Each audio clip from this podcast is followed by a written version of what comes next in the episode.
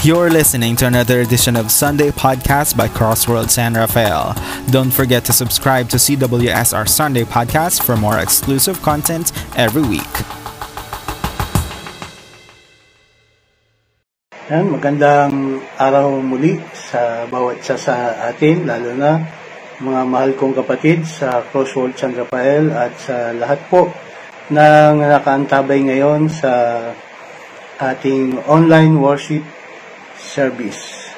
Ang ating pong pag-aaral ay uh, matatagpuan po sa Santiago uh, 5, talata ay 13 hanggang 20. Babasahin po natin uh, sa Tagalog ay ganito po ang nakasaad. May, may paghihirap pa ang sino man sa inyo, manalangin siya. Nagagalak ba ang sino man? Umawit siya ng papuri sa Diyos. May sakit ba ang sino man sa inyo? Ipatawag ninyo ang matatandang pinuno ng iglesia upang ipanalangin siya at pahiran ng langit sa pangalan ng Panginoon. Pagagalangin ng Diyos ang may sakit dahil sa panalangin may pananampalataya. Palalakasin siyang muli ng Panginoon at kung siya'y nagkasala, patatawarin siya sa kanyang mga kasalanan. Kaya nga, ipagtapat ninyo sa inyong mga kapatid ang inyong mga kasalanan at ipanalangin ninyo ang isa't isa upang kay gumaling, malaki ang nagagawa ng panalangin ng taong matuwid. Si Ilyas ay isang tao na tulad din natin, nang mataimtim siyang nanalangin na huwag umulan, hindi nga umulan sa loob ng tatlong taon at anim na buwan. At nang siya'y nanalangin para umulan, bumagsak nga ang ulan at namunga ang mga halaman. Mga kapatid, kung may kapatid kayong nalilihis ng landas at may isa namang umakay sa kanya upang magsisi, ito ang tandaan ninyo, sinong mang makapagpabalik sa isang makasalanan mula sa kanyang maling pamumuhay ay nagliligtas ng isang kaluluwa sa kamatayan at nagpapawi ng maraming kasalanan. Diyos po ang magpala sa ating binasa at ating pong narinig na salita ng Diyos. Tayo po'y manalangin. Panginoong Diyos, aming Ama, sa araw na ito, patuloy po kaming nagpapasalamat at nagpupuri sa inyo sa muli isang pagkakataon na kami po ay makarinig ng iyong salita. Pagbasbasan niyo at pagpalain ang mga salita na amin pong mapapakinggan sa araw na ito at gawin mong pagpapala ito sa aming buhay lalong magbigay ng udyok na kami po ay lumapit sa iyo, magtiwala at higit sa lahat manalig sa iyong magagawa. Maraming salamat po, Banal na Espiritu, sa iyong pagkilos at galaw sa aming mga buhay. Sa pangalan ni Jesus, Amen. Okay, so ang ating pong topic is about prayer. At uh, ang title po natin ay Let Us Pray. Ano po? Dito sa Santiago, sa chapter 5, ay makikita natin na nung huli ho nating pag-aral dito sa chapter na ito ay may kinalaman ho sa pagtsatsaga o patience. Ano po, dahil nga po binabanggit na magtyaga kayo, sabi ng ni, ni Santiago, sapagkat nalalapit na ang pagdating ng Panginoon. Pero dito naman sa mula uh, verse 13 to 20, ay ini-encourage tayo at ni-inspire tayo ni James na maging mapanalanginin. Be prayerful. Ano? So, hindi lang maging matyaga, kundi dapat maging mapanalanginin. Ano po?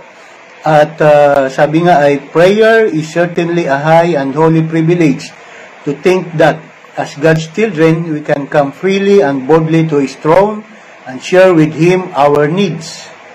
So, seven times in this section, James mentioned prayer.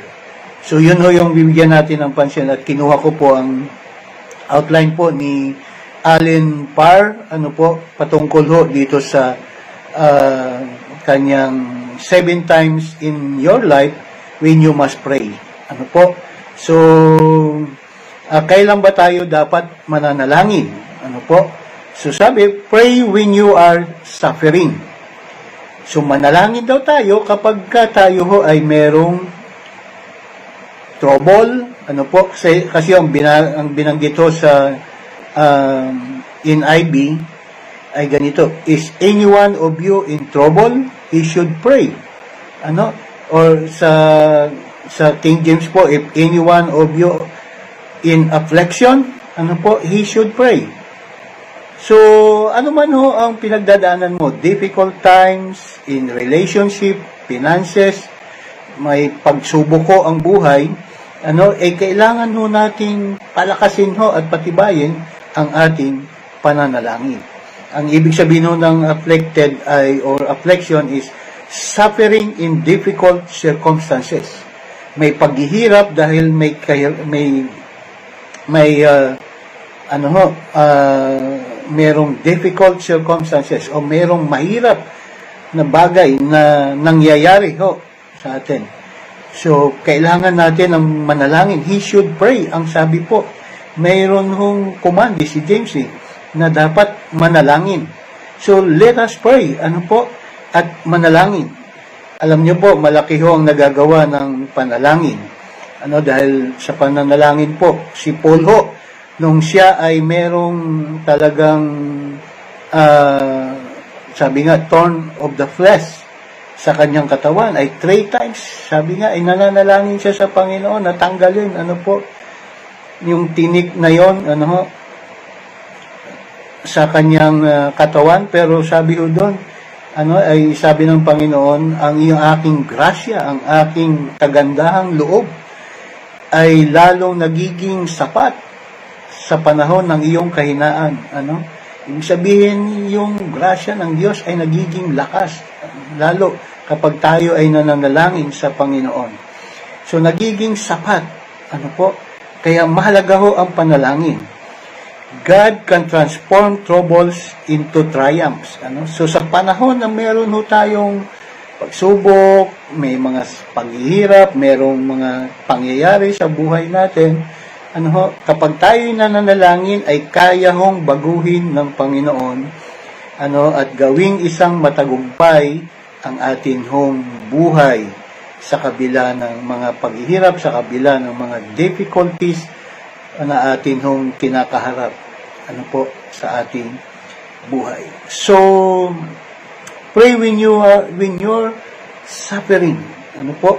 Ang challenge so, sa atin. Manalangin No, kagaya ngayon, ng panahon ngayon, uh, hindi natin alam ang bukas ano pa ang mangyayari.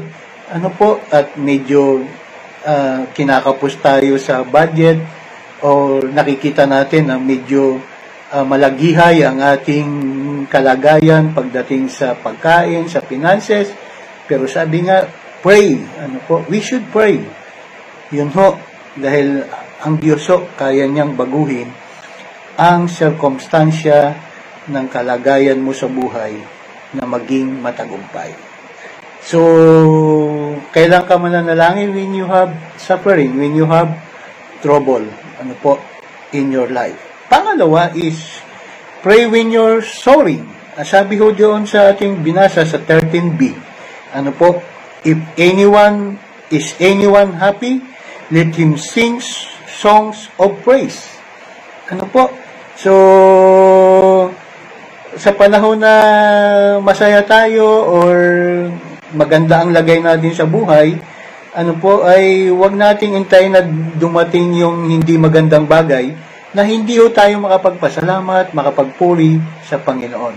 Ano po, ang isa daw hong palatandaan ng isa hong Kristiyanong malapit sa Diyos or matured uh, at uh, malago sa Panginoon ay talagang sa panahon ng kasaganaan o panahon ng walang problema na masyadong problema sa buhay ay nagpupuri, umaawit sa Panginoon. Sabi o si Job, sabi nga ay there are song in the nights ano na talagang kailangan natin awitin sa Panginoon kaya mahalaga ho na umaawit tayo sa Panginoon. Alam niyo ho, ang Diyos is a God of balance.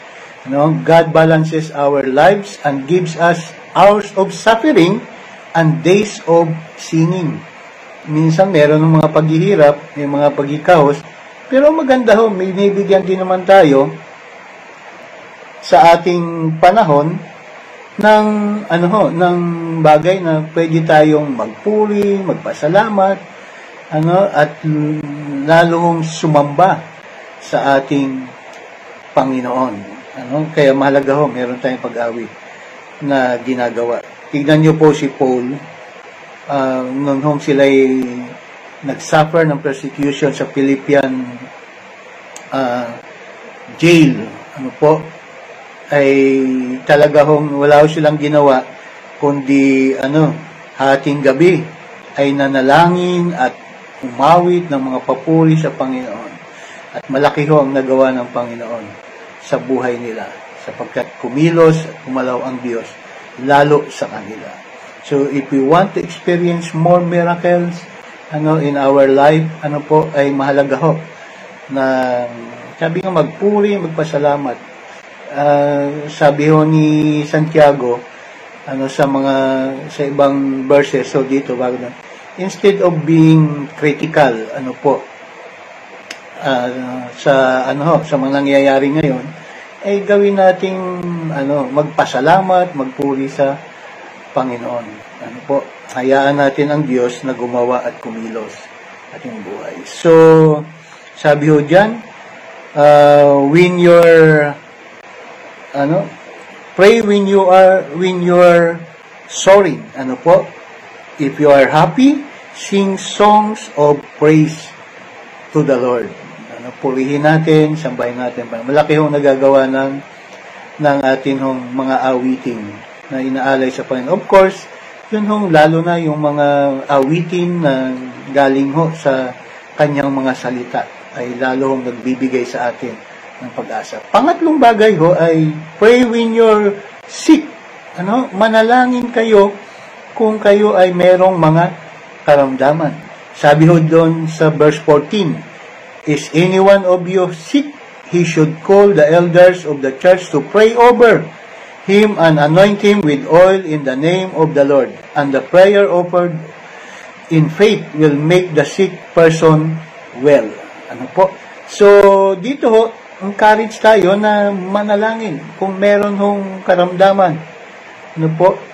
Ako po ay uh, minsan ho nakakaranas ng may pangangati ng lalamunan, meron hong pagbahing, may pag-ubo, at minsan ho ay na pakiramdam ko ako ay infected ng COVID ano po, pero isa lang ho ang sikreto ko, yun hong manalangin sa kanya at lumapit ano praise the Lord ano po, sapagkat binibigyan niya ng katugunan, ano po, at uh, ng kagalingan.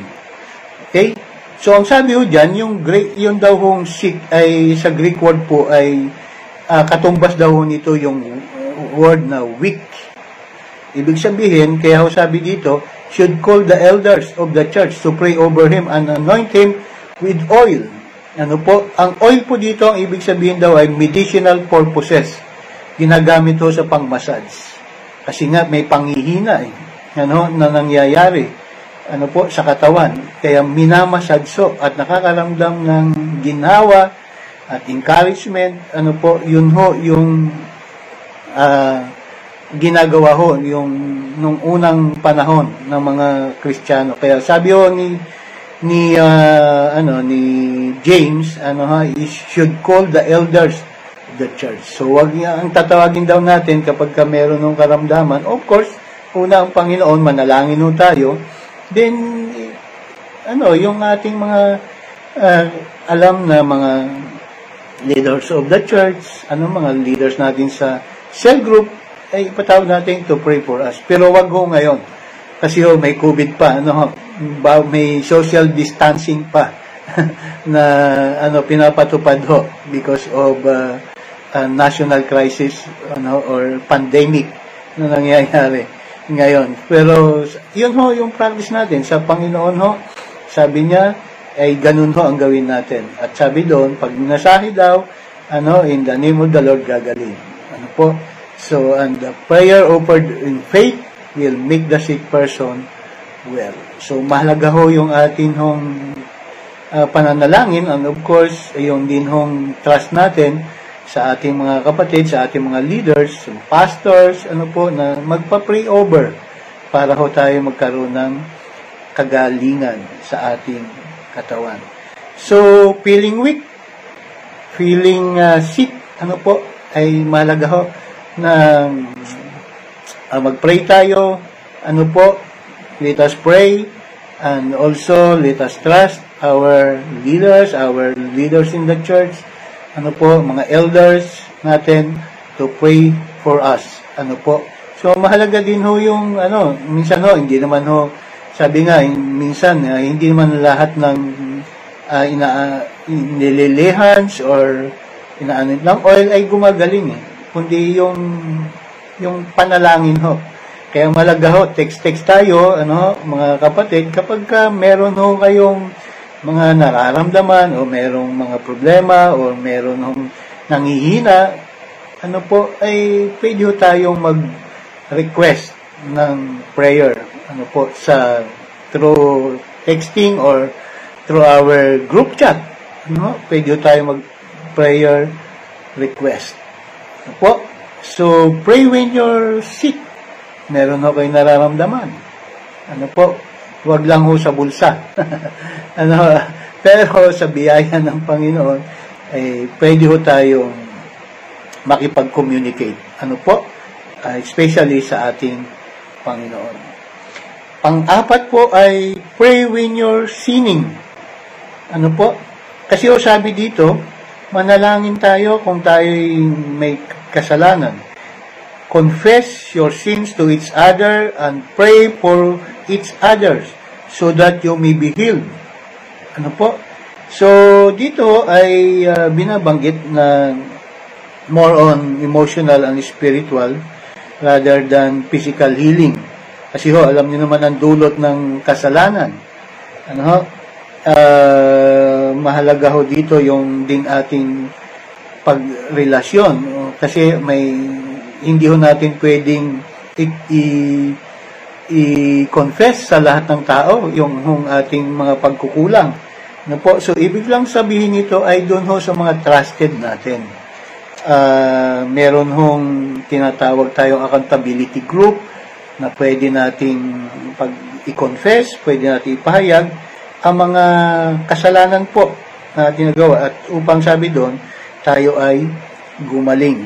Ano po? So, confess your sins to each other and pray for each other. So, nandoon ho yung panalangin so that you may be healed. Magaling. Bakit? Ano ba ang dulot ho ng kasalanan? Ano po? Pagka, ano ho, una ho ang kasalanan ay it will bring us disconnection from God. Ano po? Pag may kasalanan. Si David po, ay nung, nung meron ho siyang kasalanan na hindi ho niya kino-confess, di niya inaamin, eh meron ho siya naging pakiramdam sa kanyang katawan. Eh. Babasahin ko po sa awit 32, ano po, o, o Psalms 32 verse 3 to 5. Sabi ho, nang hindi ko pa na, naihahayag ang aking mga sala, ako'y nanghina sa maghapong pagluwa. Nanghihina. Sa araw at gabi, ako'y pinar, pinarusahan. So, meron ho siyang nararamdaman uh, sa kanyang kalooban, sa kanyang puso, sa kanyang buhay, na kakaiba po. Wala, wala nang natirang lakas sa katawan, parang hamog na natuyo sa init ng tag-araw. Ano po? So matindi ho yung dulot ng ano, parang nauupos ka, no? Kapag ka may kasalanan na hindi ho na ipapahayag. Pero sabi niya dito sa verse 5, Kaya't ang kasalanan ko'y aking inamin, mga pagkakamali ko'y hindi na inilihim. Ako'y nagpasyang sa iyo'y ipagtapat at mga sala ko'y pinatawad mong lahat. Ano? So, maliban nun na ipahayag natin ang ating kasalanan, hindi ho tayo makaka uh, uh, ranas ng kagalingan at ng kalayaan sa ating buhay. Ano po? So, yun yung tinatawag na prayer and healing. Mahalaga po yun ano, sa ating buhay. So, pero hindi naman ho ibig sabihin na ano, kailangan ho yung pag-confess ng ating kasalanan, eh, doon lang ho, doon sa kung private natin, ano, sabi nga, meron akong nabasa kay Warren Worsby, private, private sin requires private confession. Ano po? Public sin requires public confession. So, hindi naman kung yung nagawa natin ay hindi naman ho alam ng lahat, ay ipagtapat lang ho natin doon sa mga um, tayo ay nagkasala o kaya ay meron tayong naging, uh, ano, naging problema. Pagtapat po natin para makalaya po tayo. Hindi naman ho kailangan malaman ng lahat. Ano po? So, private sin requires private confession. Public sin requires public confession. So, sabi sa Proverbs 28.13, He that cover his sins shall not prosper. But the one who confesses and renounces them find mercy. Uh, ganda po ng ano, no? Nagtatakip ng kasalanan ay hindi pagpapalain. Subalit, yung nagpapahayag ano, ng kasalanan ay makakasumpong ng kahabagan. So, pray when you're sinning ano po, ipanalangin ho natin. Confess for one another, ano po, sa tao hong mapagkakatiwalaan natin, upang tayo ho ay manalangin, magpanalanginan sa isa't isa, at tayo ay lubos na gumaling. Ano po. So, isang bagay din ho yan na magpagpalaya uh, sa atin. Ano, sa ating buhay. Number five is pray with spiritual strength. Ano po? Sabi ho ni, ni James dito sa verse 16b, The prayer of a righteous man is powerful and effective. Pray with spiritual strength. Yung napansin ko, doon ho from 1 to 4 na binanggit ho natin, ay more on our personal, ano po. At dito rin ho, yun hong panalangin ng spiritual strength ay yung talaga hong alam natin, yung confident tayo na diringgin ho yung ating panalangin. Sa ano po, sa King James Version, ang ginamit ho ay the effectual fervent prayer of a righteous man availed much. Ano po? So, effectual fervent prayer. Ano po? Ay of the righteous man availed much. If Spiritual fervent means energy. Ano po? Ito daw ho ay parang yung sa takbuhan ay uh, ano uh, nakaka-gain ka pa ng, ng higit na lakas habang ikaw ay papalapit sa finish line. Ano po? Yun daw ho yung ibig sabihin ng uh, effectual fervent prayer. Ano po? Uh, energy means to stretch out lalo kang tumatatag. Ano po? So, pag sinabi hong pray with spiritual strength, we must approach God with integrity and intensity. So, yun hong maningas na panalangin. Yun ho yung inaasahan sa atin dito na talagang habang nananalangin tayo, lalo tayong nag-aapoy, lalo tayong nag-aalab, ano po, sa paglapit sa Panginoon. Ibig lang sabihin nun praying with all our hearts. So, pouring our hearts to the Lord. Sabi ho sa Psalm 62 verse 8, Trust in Him at all times, ye people. Pour out your heart before Him. God is a refuge for us. Ano po? Trust in Him at all times, ye people. Pour out your heart. Ano po? Before Him, God is a refuge for us ngayon hong uh, panahon na ito ng COVID, may rami tayong mga ano eh, uh, desperation or mga kabiguan eh, parang parang inaasahan expectation na hindi naman natin makakamtan o makamit-kamit. Ano po, uh, yun yung support na ganito from DSWD, from Dolly, from other organization na inaasahan natin, wala ho tayong ibang pwedeng pag-asahan. Uh, kundi yung puso natin ay idulog natin at sabihin natin sa Panginoon. Ano po? Because it a built much, sabi niya. A built much means is strong, is able to do much. Ano po? Yun daw hong effectual fervent prayer of righteous is strong, is able, able to do much. Ano ibig sabihin no, makakatanggap po tayo ng higit. pa sa inaasahan natin kapag tayo maalab at maningas sa atin hong pananalangin. Jeremiah 33:3, ano po? Call unto me and I will answer you and show you great and mighty things.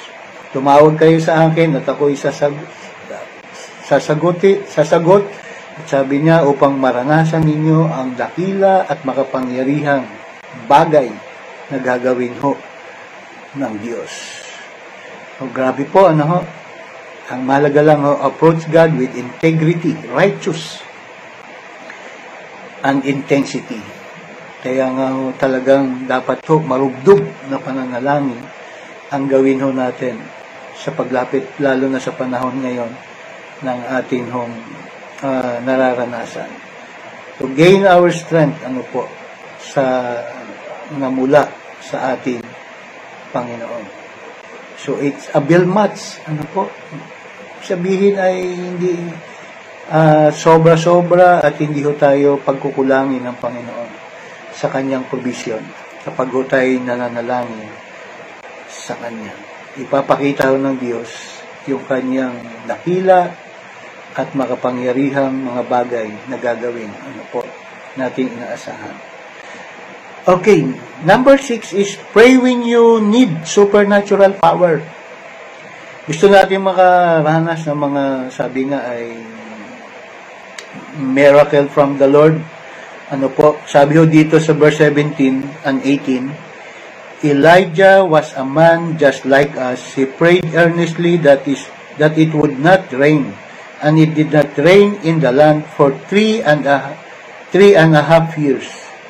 Again, he pray and the heavens give rain and earth produce it crops. Ano po? So, nung panahon na si Elijah is in desperate need of God to intervene in a supernatural way and God answers his, his prayer. Ano po? Nung panahon na yun, ano ho, nalangin siya, no? Na wag umulan.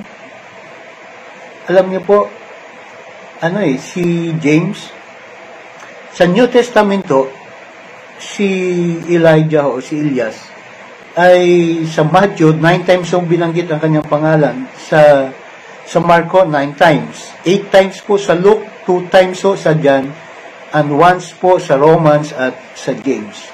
Pero binabanggit ho na sabi si, Eli, si Elijah ay, ay kamukha natin, he's a regular man.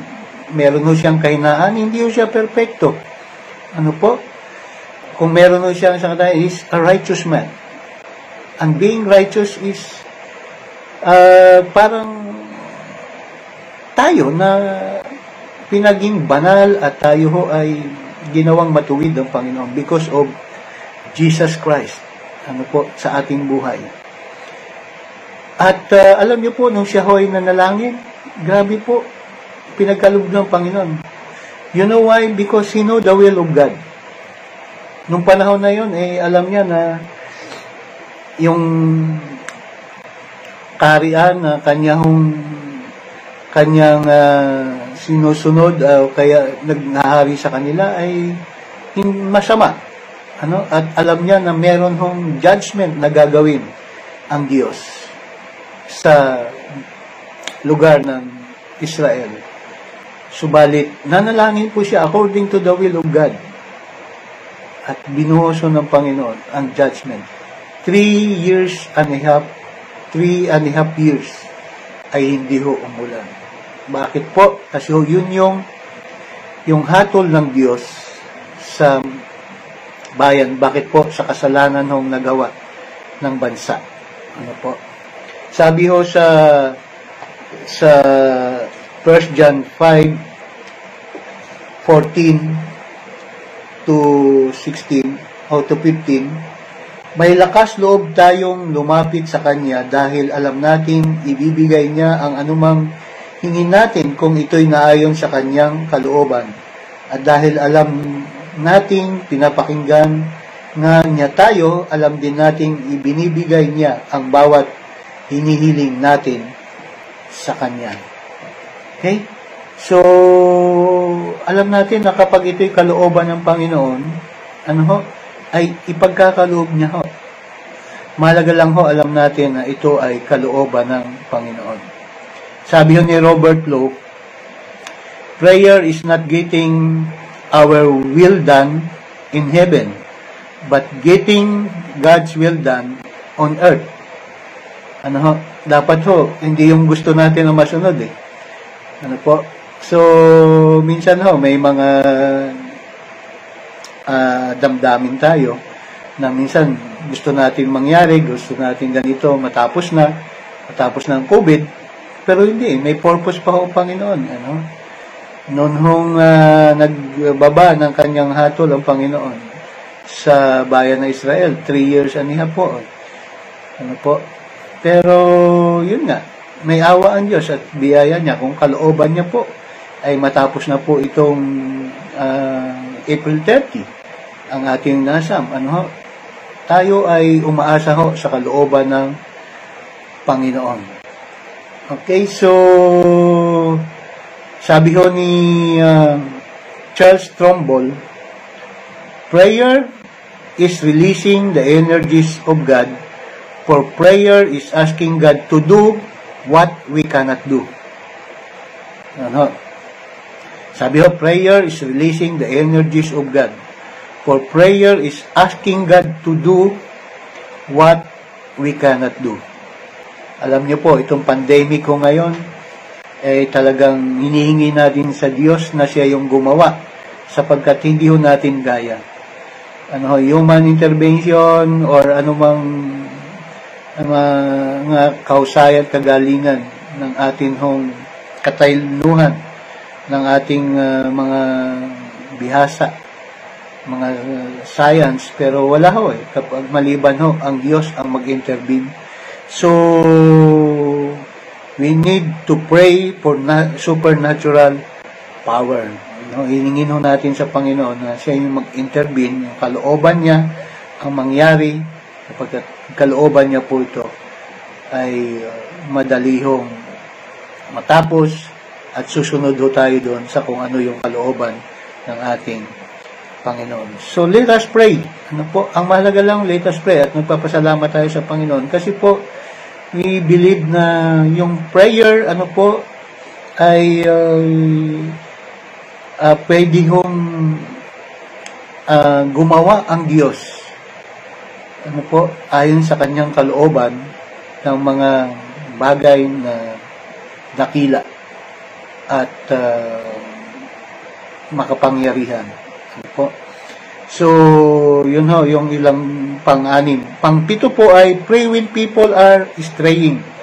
Ano po, sabi ho dito sa ating binasa, uh, sa 19, My brothers, if one of you should wander from the truth and someone should bring him back, remember this, whoever turns a sinner from the error, which way will save him from death and cover over a multitude of sins.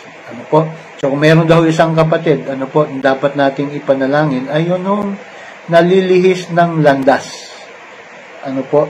So, meron ba sa buhay natin na, na kilala tayo na medyo nalilihis ng landas? Sa pamilya natin, mahal natin sa buhay. Ano po? Sa church, small group, community, ano po, mga na nalis ng landas sa Diyos, kailangan ho nating ipanalangin sila. Ano po? Sapagkat uh, kung wala hong panalangin natin, eh mahirap po na ibalik. Ano po? Sabi ho dito sa unang Juan 5.16, ganito ang binabanggit kung makita ni man ang kanyang kapatid na gumagawa ng kasalanan,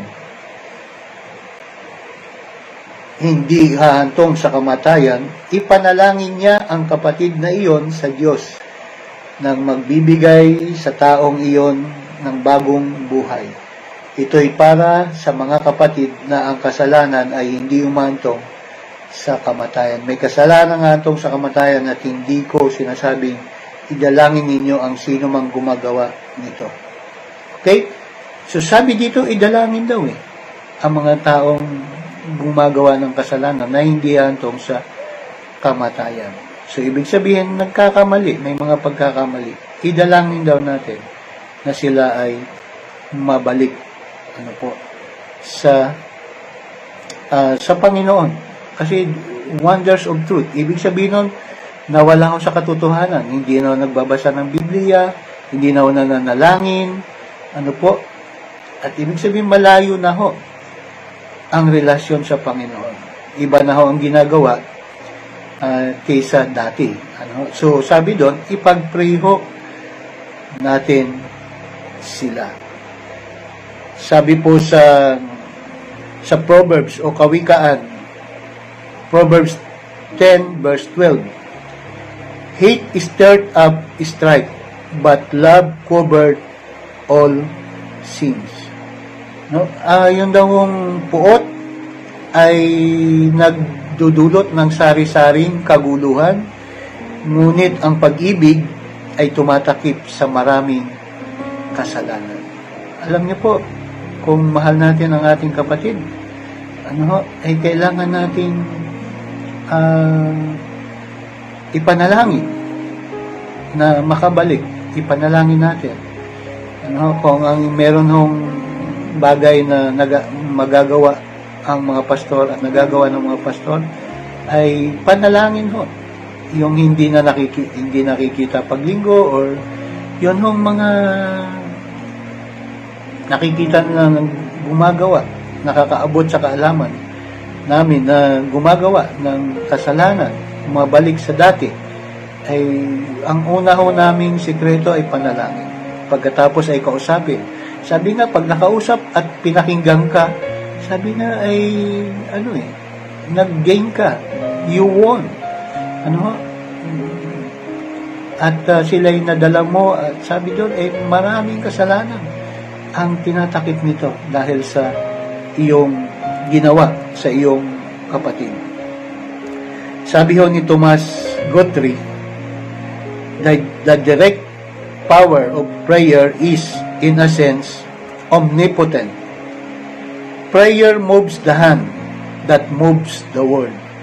Ang panalangin daw ay napakilos ang kamay uh, ng uh, nagpapakilos ng mundo at walang iba kundi ang ating Panginoon. Minsan ho, hindi man natin naabot sila personally, physically, ano po, pero ang kamay ng Diyos ay hindi maiksi para abutin ho sa pamagitan ng ating panalangin ang mga tao na nalalayo sa Panginoon.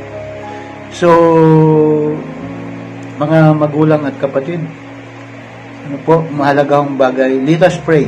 Ano po, tayo ho ay maging mapanalanginin kagaya ng hamon sa atin ni Santiago sa kanyang sulat at atin hong uh, napag-aralan sa umagang ito. Tayo po'y dumulog sa Panginoon. Aming Diyos, aming Ama, salamat po sa sandali nito na kaloob niyo po sa amin. Pagpapaalala niyo, pagtuturo niyo na kami po ay maging mapanalanginin, maging marugdob, patuloy sa aming buhay panalangin at patuloy na tulungan niyo kami, Panginoon, na magtiwala at manalig sa iyong dakilang pangalan.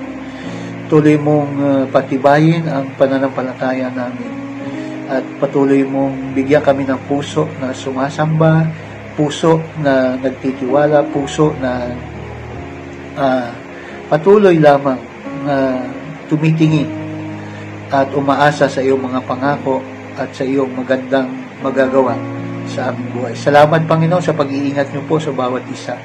Thank you for covering us the precious blood of Jesus Christ and even answering our prayer. Salamat po sa lahat ng ito. Bless us, O Lord, continually at uh, habang kami ay tuloy na humaharap, Panginoon, sa uh, uh, COVID-19, uh, Panginoon, eh ilayo nyo kami, Panginoon, sa uh, karamdaman at uh, sa lahat ng uh, aspeto ng uh, karamdaman at higit sa lahat sa mga uh, paghihirap, Panginoon tulungan niyo po kami kung meron kaming mga struggle, mga kakapusan, nakita namin may mga pag-alala, Lord, tulungan niyo po at punuan niyo po, Panginoon. Sabi mo sa iyong salita, kung hanapin namin ang iyong karian, ang iyong katwiran, ang lahat ng mga bagay, idaragdag niyo po sa aming buhay. Salamat po, Ama, at inangkin namin ang iyong pangako na lahat ng bagay ipagkakaloob niyo po sa aming mga buhay at sa buhay ng aking mga kapatid, O Diyos, sa Crossroads San Rafael at sa mga taong uh, kasama namin at nakatunghay ngayon sa aming online worship service sa araw na ito. Salamat po Ama, pagpalain niyo po ang bawat isa at sa iyo papuri, pagsamba, paghanga sa pangalan ni Yeso Kristo na ang Panginoon. Ito po ang dalangin. Amen. Ayan, magandang araw po muli at nawa po ay napagpala tayo ng ating Panginoon at ang kapayapaan, pag-iingat, pag-ibig, at kagalakan ng Diyos ay patuloy pong sumama sa atin ngayon at magpakailanman sa pangalan ni Jesus. Amen. God bless you all.